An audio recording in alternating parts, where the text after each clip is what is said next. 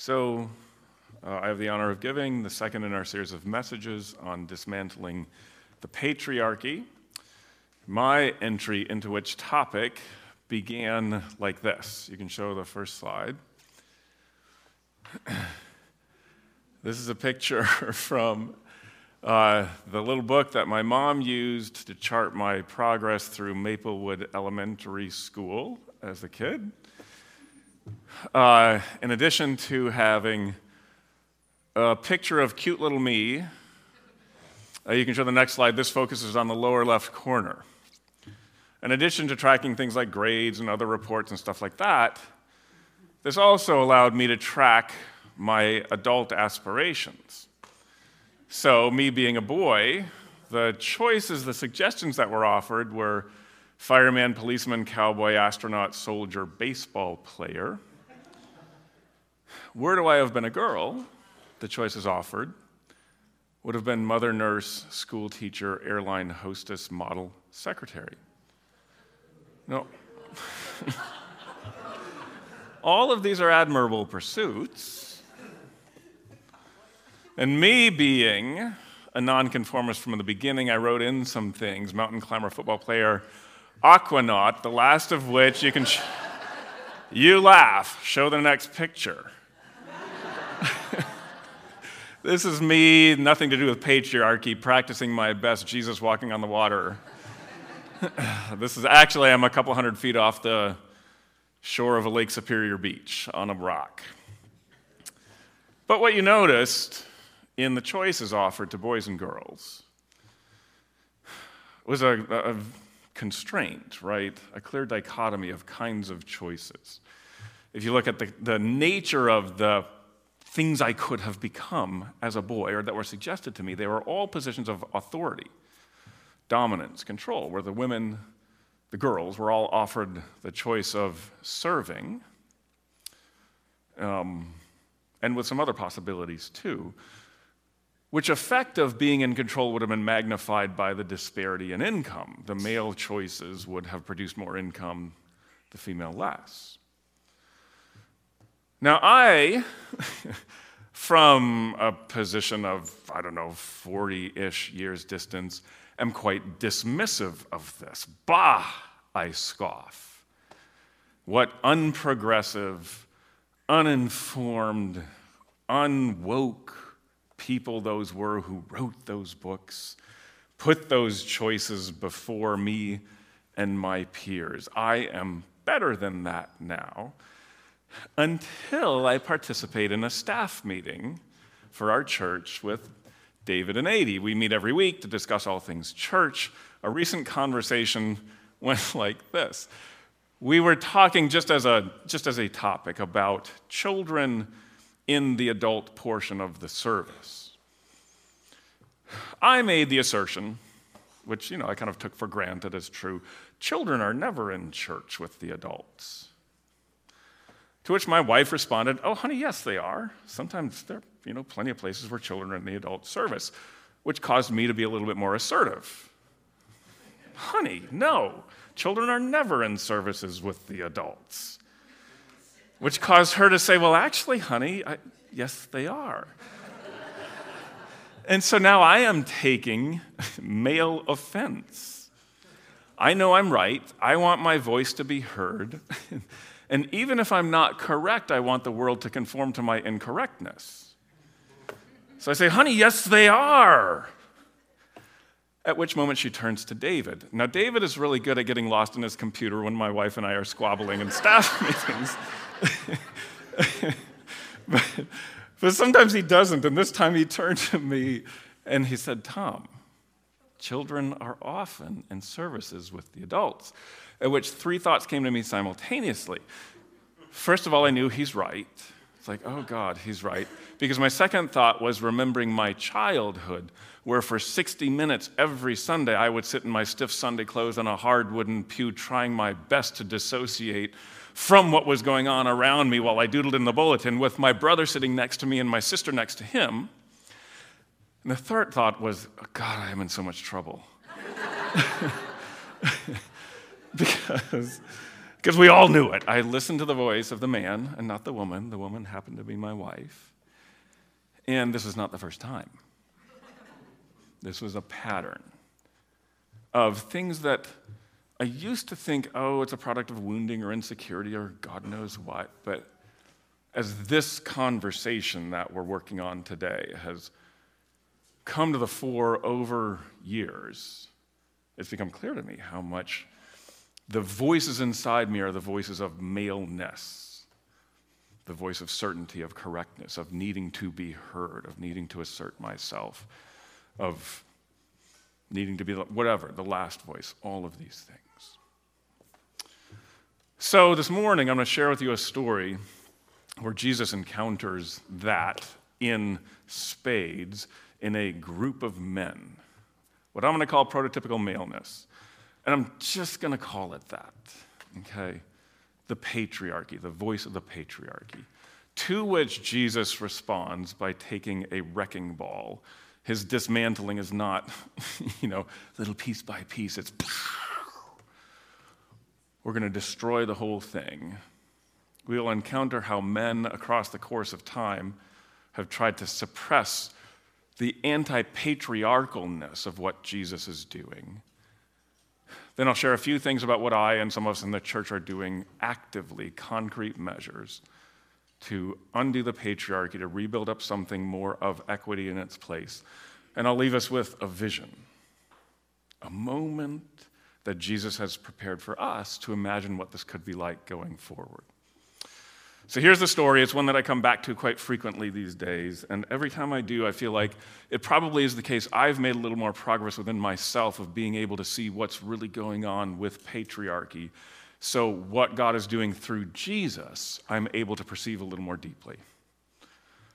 This is from the account of life of Jesus as told by John, um, starting in chapter 8. At daybreak, Jesus appeared again in the temple, and all the people came to him and sitting down, he gave them instruction. So imagine Jazz Fest here in Iowa City. When I hear Jesus speaking in the temple, I think of it like this He's in an enclosed space, he's the lone speaker, there's a group of people listening. But the temple was this place with a lot of space for meetings and gatherings. Big open courtyards, some large, some medium size but a speaker would go there, and if you knew that person was going to go there, you would show up at the right time and place. So, again, like Jazz Fest, multiple venues, some big stages, some small, separated by enough distance so they didn't disturb each other, and Jesus appears to occupy the main stage. So, a lot of people gathered, a very public event. And the scribes and the Pharisees, so these will be the men, representing not just religion, but the maleness of religion.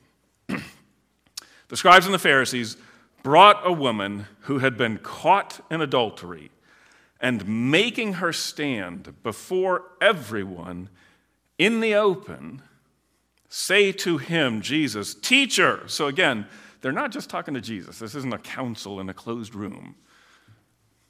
This is to everybody. Teacher, this woman has been caught in the very act of committing adultery. Now, in the law, Moses enjoined us, commanded us to stone such a person. So, what do you say? And just so we know what's going on, the writer helps us. And they said this to test him so that they might have some accusation to bring against him. So, profoundly, and I am going to say infused with prototypical patriarchy, toxic masculinity, traumatizing event. Right? Many people have said, well, it's just the woman who's brought in, not the man. we know that in the way religion has cast aspersions on sex and sexuality, it really goes after the women in a unique and distinctive way. Men can get away with, sometimes or even celebrated, for doing the same kinds of things, for doing things sexually that a woman, if she even comes close, one drop of impurity, into the purity of a woman causes besmirching. Okay? so these men have traumatized her, terrorized her by catching her, and then they bring her into the open. And the whole construct that they are trying to rally Jesus into is, again, I'm going to say prototypically masculine of maleness. What these men are experiencing from Jesus is threat. They have a way of doing society that produces a structure that they like, where they are in charge, they dominate. They feel Jesus bringing those they've pushed to the margins into the center. They feel Jesus undoing that structure by his kindness, his love, his equity, his leveling of the playing field. And so they perceive that as a threat. And the way they are going to address that is by reconstituting the society, by reconstituting the culture. This isn't just a question this morning about this woman, about what's okay or not sexually. Okay? They feel the competition with Jesus, they feel the rivalrousness, and it's an intense rivalrousness. And to preserve that, to preserve dominance, they are going to bring her in front of Jesus they're going to reconstitute essentially a court of law. Okay? So they are the accusers, they are bringing an accusation, they're the plaintiffs bringing an accusation against the defendant, and they are asking Jesus to preside as judge. And so even our legal system, it's almost a caricature of these types of things of competitiveness, rivalrousness, the desire for dominance, and then they bring into it murder, killing. Okay? Now, we know that human beings, we kill each other more than other species that are lo- like us or close to us, evolutionarily. But the perpetration of killing is overwhelmingly male. 96% of murders are perpetrated by men. Okay? So the whole construct that they are bringing is patriarchy, toxic masculinity, and what they are doing, again, is not just asking Jesus for a decision about a woman. They are asking everybody, you as the audience, us as the men, and we're bringing Jesus, they are asking everybody to sign up again. This is how we do culture here. Culture in this setting is characterized by rivalrousness, the assertion of dominance, the use of violence to perpetrate that and carry it forward, all with the validation of God. Moses, as God's mouthpiece, mouthpiece said this, so, so we get to do it. We get to continue to be who we are. You are all terrorized. We do this together. We rally together against the innocent victim at the expense of whom we get to keep doing culture as we've always been doing it. Right? To which Jesus responds with one of the most iconic moments in Scripture. says, Jesus, however, bending down, wrote upon the ground with his finger. Now, those of us who've been becoming more aware of, in addition to everything else that's going on, the toxic masculineness of this. Have imagined that Jesus might be writing some choice words for the patriarchy. but the implication of it, Jesus' non speech, I think, is that as he encounters this construct that they are bringing to him, that they are trying to rope him into, that they are trying to get him to say yes to, Jesus just has no words because there is no point of engagement of him with this system. There is nothing in this construct that overlaps like, you know, Venn diagrams of doing culture and doing human relating. There is not one point of intersection. And so there's no basis for speech. There's no meaningful conversation. Any conversation, any dialogue about this would just be nonsense. And so Jesus is saying without saying, uh, there's nothing in here of me There is no overlap between what you are bringing to me and who I am and how I want to do human relating. And so there's no basis for words. Words would be a sham. Words would communicate that there is something in this of me, that we can talk, that we can work things out, that we can start from this point and go on from there.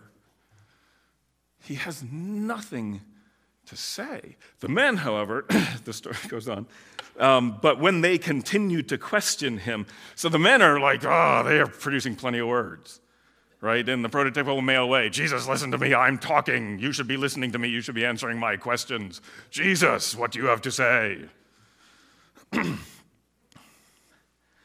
he stood up straight and said to them, Let whosoever among you is without sin be the first to cast a stone at her.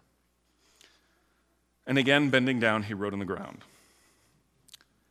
And hearing this, they departed one by one, beginning with the older of them, and he was left alone with the woman before him. And Jesus, standing up straight, said to her and to everybody, Madam, where are they? Does no one condemn you? And she said, No one, Lord. And Jesus said, Neither do I condemn you. Go. And from the now, sin no longer. So, men have been scandalized by this story ever since. And I mean that.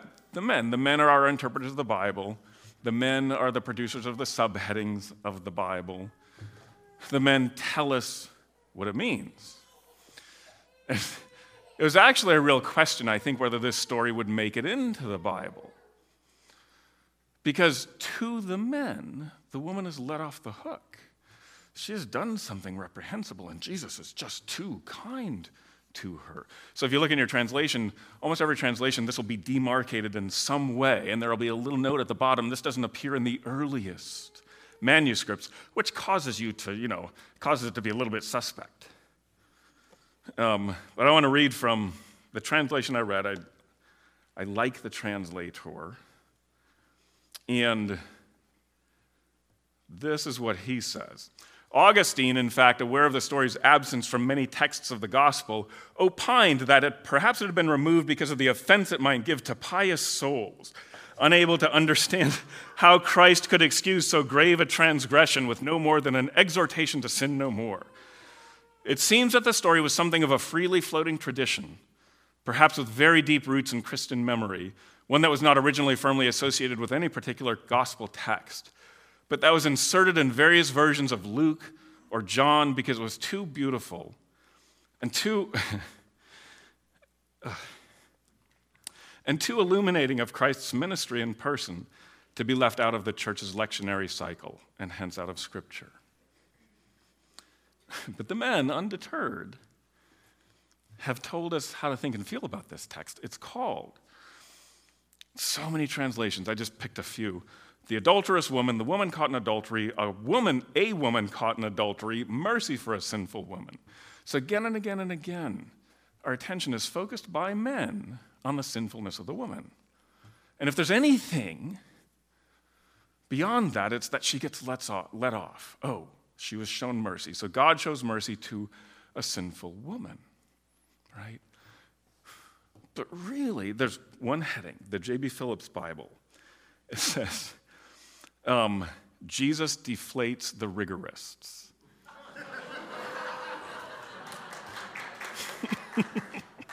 So some guy back there in history was on the mark long before us. because Jesus is doing a dismantling of patriarchy that's just unimaginable. It's so through and through complete. Okay? Jesus says this thing to the guys. And again, we diminish what he says. You know, um, let the one who's without sin cast the first stone. Let the one who's without sin cast the first stone. So, casting the first stone, you know, casting a stone becomes casting aspersions, making an insult, blah, blah, blah. What Jesus is saying is let the one with, who's without sin be the first to launch a murder, be the first to launch a collective killing of this woman. Okay. And so, again, we hear, oh, it must occur to the guys that they've done something bad that invalidates them as being able to perpetrate this thing. I think Jesus is after something a lot deeper than that. It's not just that, well, I sinned, so I can't launch this murder. It's do I really want this to be how society is structured? That we produce unity by creating victims who we harm or expel. Because I think the real point of contact is the guy's thinking, oh my goodness, if we can do this to her, if we can besmirch her, and because of that, all collectively rally around and harm her and kill her, it's not just that I can't do that because I did that too, it's that I could be her. Right? This mechanism works for all of us. And we know this, right? The, the, the, the French Revolution, the people perpetrating one murder one day are turned on the next and marched to the gallows. It takes nothing to cause a person to be this kind of victim. And so it's the older ones who pff, the light goes on. Like, oh, yeah, this might not be a great way to do human community. This might not be a great way to structure society. And so, oh, it's magical, right? One by one, all of a sudden they're silent, their haranguing is done, and one by one, they walk away. And you're watching this person you know, this man. If you're a man, you're watching your representative man who does the things the male way walk away, and you're going, huh, I thought that was okay. And if you're a woman, you're thinking, oh my God, he's walking away. And instantly, with each one, your opinion of them diminishes a little bit, your sense of their authority and credibility. You meet them in the market later in the afternoon or the next day, and it's a bit awkward because they are not who you thought they were, and they take the whole construct with them. All of it the violence, the rivalry, the competitiveness, the striving, the desire to attain dominance that as a way of doing humanity walks out of that courtyard with them. And what's left? The woman standing before Jesus. Holy cow. So here's what I do. we'll come back to that in closing. I just want to share a few practical things that I am engaged with to try to make this a reality in my life and in our community. you can show this slide. the first one is I develop, this is my personal, some of it's personal, some of it's us as a group. I develop capacity for the dismantling of patriarchy within me. my experience as a man steeped in patriarchy is pretty predictable. Every time I come across something that highlights my participation in it and how much I inhabit it and enjoy it and benefit from it, the first thing that happens is I get mad, right? so a few years ago, when some of the women in our church start to talk about the unfairness of God being uh, personified using exclusively male pronouns, and that they don't like that, I think, oh, I, that's a bummer. For you. but it's the Bible. and it's the fluidity of my language. You know, trying to use different pronouns, and instead of saying he, him, I have to say God, God, God, God, gods. It's just, it doesn't flow as trippingly off my tongue. But, but they persist. And one thing I have learned so I develop capacity to be able to sit with things like this. When you are the one who inhabits dominant culture, you don't have to, right? It's just who you are. Culture is who you are and doesn't ask you any questions, doesn't ask you to change or examine yourself. Those of you who are not dominant culture, like you have muscles and capabilities that those of us who are dominant culture don't. And so it's disorienting, it's disruptive, it's really unpleasant. but the one thing I've learned through therapy, through prayer, through groups, through being a part of this community, the first thing is just to not talk. when you want to talk, when you want to say something, you just, it's like, and you just don't talk. And you get through the other side and you realize, oh God, that would be so hard. That would be horrible. That would make the whole Christian endeavor difficult if it's of males, by males, for males, about males. So I developed capacity to sit with those things. It was really interesting. I started the, the second one here, the Invisible Women group. The second thing I'm doing is I just started a group with guys in the church, with men in the church, where we are going into a book called Invisible Women. It's a book about how uh, men generate the data that produces policy. And so we orient our policy producing around the male body and the male experience to the neglect and harm of women. And so there's a group, seven of us met in my living room this past Thursday night, Wednesday night. All of us, all of us have voices coming to us from the significant women in our lives our spouses, our daughters, people we work with who are more than happy to say, hey, that was patriarchy talking. Hey, that was patriarchy talking. Hey, there it is again. And, and we hear it, but actually embracing it as a construct that we inhabit, it takes more capacity, right? So, developing capacity, having conversations. Uh, some practical things we're donating to the Red Basket Project. Um, this is one, too, where my maleness got the better of me. So the Red Basket Project is oriented around it's a world without period poverty.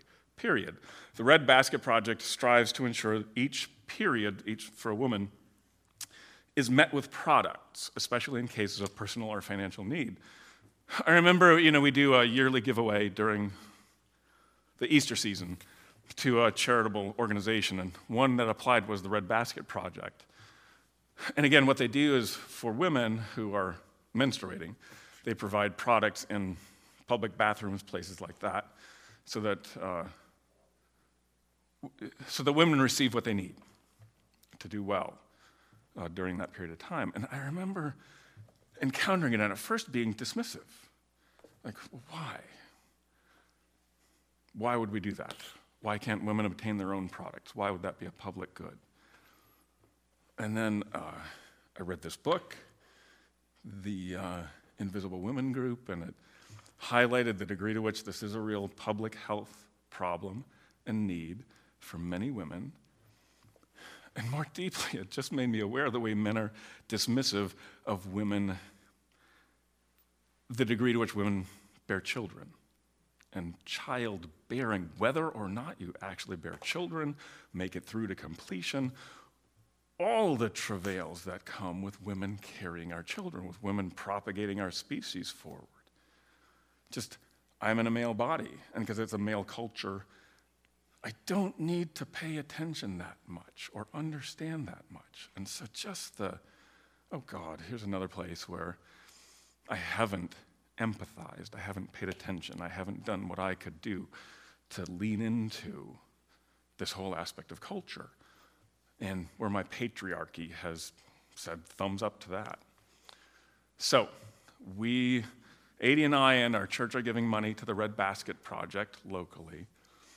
The last thing is Adi's ordination. We've talked about this. Uh, this will come up in a few weeks on a Saturday evening. Our, the denomination we came into being in as a patriarchal denomination causes a whole lot of things we just don't believe in or like anymore, including artificially inflating the value and meaning of men and diminishing that of women.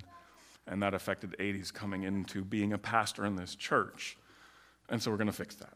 We're going to do her ordination right, celebrate her for who she is, as representative of centering women here. So, to close, I want to bring us back into that courtyard. I want you to be there with me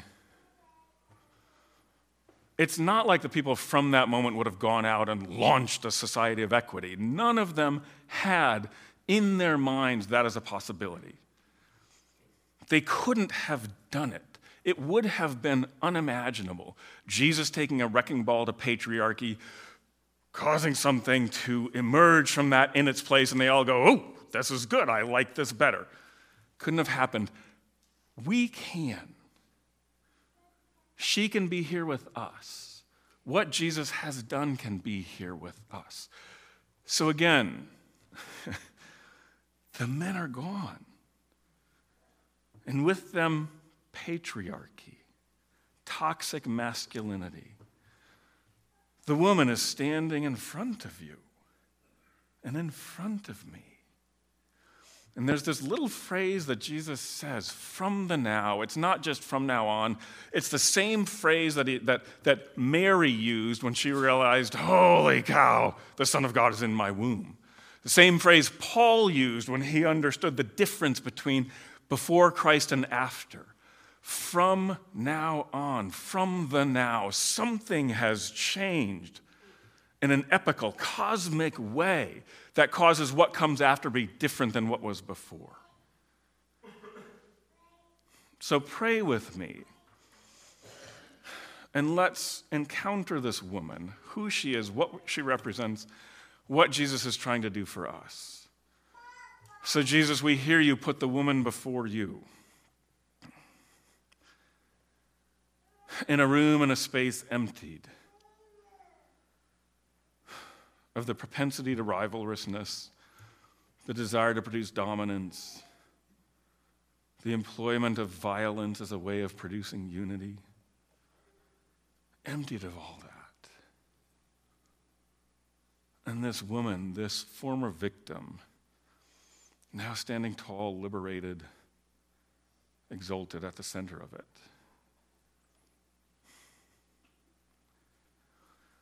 Help us to see her, Jesus, what it means for us, for how we do human relating, society, culture. Thank you, Jesus. Amen.